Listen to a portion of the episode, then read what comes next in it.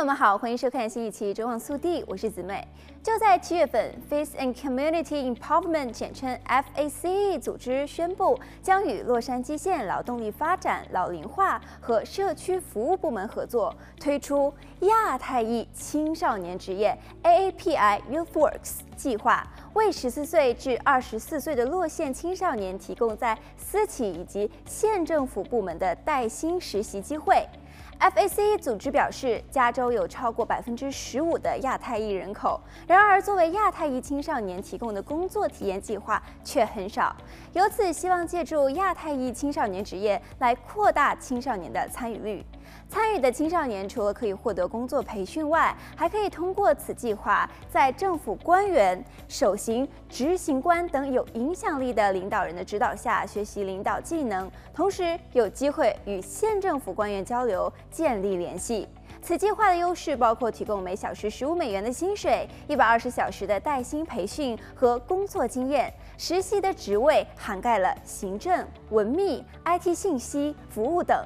另外，还有超过700个实习点供青少年选择。申请的资格包括14至24岁的洛杉矶县居民，具有在美国合法工作的证明。若18岁以上的男性在申请时，可能需要先在选征兵役系统登记。 获得县政府实习机会的申请者，在完成120小时的培训后，将有资格竞争1年的全职实习机会，并有望进一步申请到正式的县政府部门职位。来看下一则消息：加州橙县迪士尼乐园在7月份突然提供特价的套票，平均售价每张低至每天83美元。南加居民可以把握机会，在有限的时间内购买，因为不确定何时会售罄。迪士尼乐园 和迪士尼加州冒险乐园此次的加州特价票价格249美元，可玩赏3天，每天各有1元。喜欢每天跨公园的游玩者，则可以购买304美元的